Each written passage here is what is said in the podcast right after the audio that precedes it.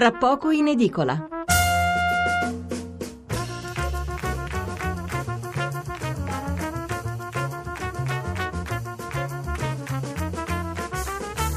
Buonasera da Stefano Mensurati e benvenuti all'ascolto di Tra poco in edicola, la rassegna stampa notturna di Radio 1. 800 055 101 il numero verde per intervenire in diretta, 335 699 29 49 il numero per mandarci un sms.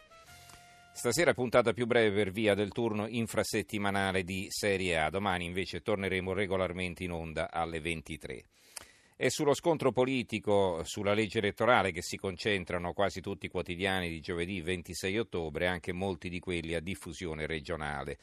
Molto spazio però anche alle pensioni, ci sono diverse notizie sull'argomento, ma eh, insomma la maggior parte dei giornali titola sulla dichiarazione del ministro Martina, fatta però eh, da vice segretario del PD e non da ministro, ha voluto precisare lui stesso, eh, Martina in definitiva chiede di congelare l'allungamento a 67 anni dell'età pensionabile.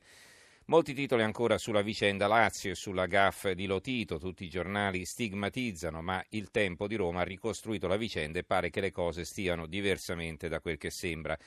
Poi ancora eh, titoli sull'autonomia del Veneto e della Lombardia e poi davvero poco altro da segnalare. Allora noi stasera non ci occuperemo di legge elettorale, avendone già parlato diverse volte, fra l'altro anche ieri eh, oggi parleremo invece di pensioni perché è arrivata la sentenza che riconosce la validità del decreto politico nel quale lo Stato restituiva ai pensionati solo una parte del dovuto. Ricordo eh, in sintesi la riforma Fornero aveva bloccato eh, la perequazione delle pensioni per tutti gli assegni superiori a tre volte il minimo, quindi per quelli superiori a 1.500 euro mensili, questo per far risparmiare soldi allo Stato ovviamente. Ecco, e questa decisione era stata però giudicata incostituzionale tre anni dopo e quindi lo Stato che avrebbe dovuto restituire il dovuto con gli arretrati naturalmente, solo che il ministro Poletti ha deciso di rimborsare solo una parte di questi arretrati eh, in percentuale a scalare man mano che aumentava l'importo dell'assegno e così è partito un secondo ricorso per avere la restituzione integrale. Adesso invece è arrivata la sentenza della Corte Costituzionale che ha stabilito che è stato giusto restituire solo una parte, una decisione che lascia piuttosto perplessi, anche se è chiaro che si è voluto tener conto dei problemi che avrebbe creato per le casse dello Stato dover trovare qualcosa come 30 miliardi di euro. Parleremo di questo e naturalmente anche dell'allungamento dell'età pensionabile che dal 2019 passerà a 67 anni come conseguenza dell'allungamento della speranza di vita e eh, anche qui i motivi di riflessione non mancano. Allora, Facciamo così, esauriamo prima i titoli sul Rosatellum e poi passiamo, come detto, alle pensioni. Il Corriere della Sera, legge elettorale, sia la fiducia, Napolitano accusa. La Repubblica, Verdini e la Lega salvano il governo. Il quotid- queste sono aperture. Sul quotidiano nazionale Il giorno della nazione, il resto del Carlino, invece questa è una legge e una notizia a due colonne a centro pagina, legge elettorale a colpi di fiducia, Gazzara al Senato in piazza, i grillini, Mattarella stia attento, 5 Stelle furiosi, Napolitano critico. Eh, il giornale, un titolo eh, a tre colonne, eh, non è il più importante della pagina, legge elettorale adesso è fatta, sondaggio, due punti, vince il centro-destra, oggi il voto finale sul Rosatellum. L'avvenire, la legge porta al voto, e qui è l'apertura eh, dell'avvenire, il quotidiano dei vescovi. La legge porta al voto, la norma elettorale passa l'esame delle cinque fiducie, dopo la manovra il governo diventa a termine. Il fatto quotidiano. Verdini salva l'inciucio, Movimento 5 Stelle bendati in piazza, critico pure Re Giorgio, fascistellum, cinque fiducie con ricatto il Risatellum e il fondo di Marco Travaglio, vi leggo la parte iniziale. Eh, pur nella sua terrificante orrenditudine, il Rosatellum almeno un merito potrebbe averlo, garantire la non rielezione del suo autore, il ragioniere Ettore Rosato. Se il ragazzo Spazzola di Renzi sapesse cos'è, si potrebbe rammentargli l'eterogenesi dei fini, ideata dal filosofo tedesco Wilhelm Wundt per descrivere le conseguenze non intenzionali di azioni intenzionali. È il destino cinico e baro che tocca a chiunque tenti di disegnare una legge elettorale su misura di se stesso, favorire gli avversari e pentirsene amaramente quando è troppo tardi. Nel 93 il centro-sinistra taglia il Mattarellum addosso alla gioiosa macchina da guerra di Occhetto e infatti vince Berlusconi. Nel 2005 Berlusconi plasma il Porcellum col, col, sul preciso intento di far perdere Prodi e invece lo fa vincere. Col Mattarellum avrebbe rivinto Berlusconi. Ora tocca a Rosato, ultima testa di legno usata da Renzi per battezzare le sue leggi vergogna, dopo Boschi, Poletti, Madia, Orlando e Giannini. Secondo una simulazione commissionata da due deputati PD a un funzionario parlamentare esperto del ramo, nelle regioni del nord i democratici non eleggeranno un solo parlamentare nei collegi uninominali, tutti appannaggio esclusivo del centrodestra. E dove pensava di farsi rieleggere il prode Ettore? Ovviamente nel suo collegio di Trieste, che nella simulazione pubblicata da Repubblica segna alla voce PD un desolante zero.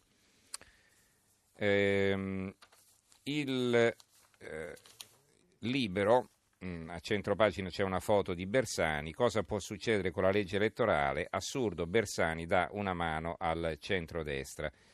Il manifesto c'è una foto di Verdini in Parlamento. Dammi il 5. Cinque voti di fiducia segnano la pagina nera del Senato che oggi approverà una pessima legge elettorale. Gentiloni riceve l'aiutino di Verdini e compagni. Renzi ringrazia Berlusconi e Salvini per il padrinaggio del Rosatellum. La protesta grillina riempie piazza del Pantheon, servizi alle pagine 2 e 3. Massimo Villone, costituzionalista, che è stato anche nostro ospite recentemente, il masochismo del PD che rischia il cappotto nell'urna, questo è il titolo del suo commento. Cosa scrive in prima pagina? Con la legge Basaglia furono chiusi i manicomi, un atto di grande civiltà, ma uno si è sottratto, il Senato della Repubblica. Sfugge del tutto la razionalità della scelta quando una maggioranza in cui il partito egemone il PD pretende dal governo ben cinque questioni di fiducia su una legge che reca un danno al PD.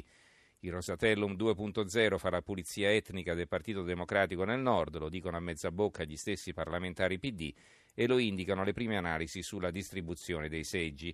Un sistema di collegi uninominale maggioritario favorisce comunque un partito territorialmente concentrato come la Lega e il voto congiunto assicura un trascinamento anche sulla parte proporzionale. Un centrodestra unito metterà nell'angolo il PD con un remake delle elezioni del 2001.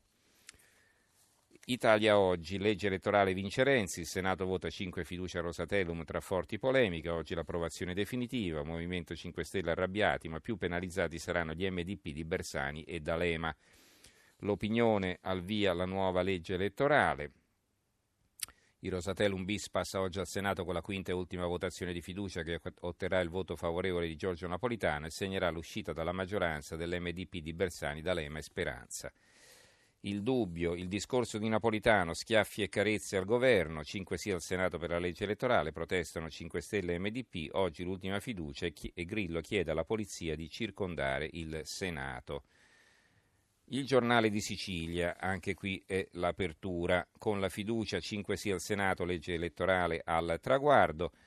Ancora il piccolo di Trieste, l'incubo zero seggi contagia il PD regionale, il, la simulazione sui collegi uninominali, quindi vedete che poi a livello locale sono in molti a riflettere su quella che sembra un'azione masochistica per il PD, insomma si va a approvare una legge che li danneggia e poi eh, il mattino di Napoli, anche qui l'apertura, sia la fiducia ma il governo rischia, legge elettorale decisivi i voti dei senatori Verdini, manovra, numeri in bilico.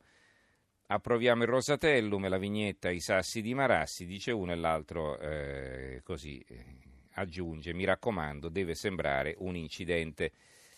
Eh, il secolo XIX, l'apertura alla fiducia del Senato sulla legge elettorale, il Gazzettino di Venezia, legge elettorale, fiducia e caos, bagarre in Senato ma il governo incassa 5 sì, Verdignani decisivi, cambia la maggioranza, oggi voto finale.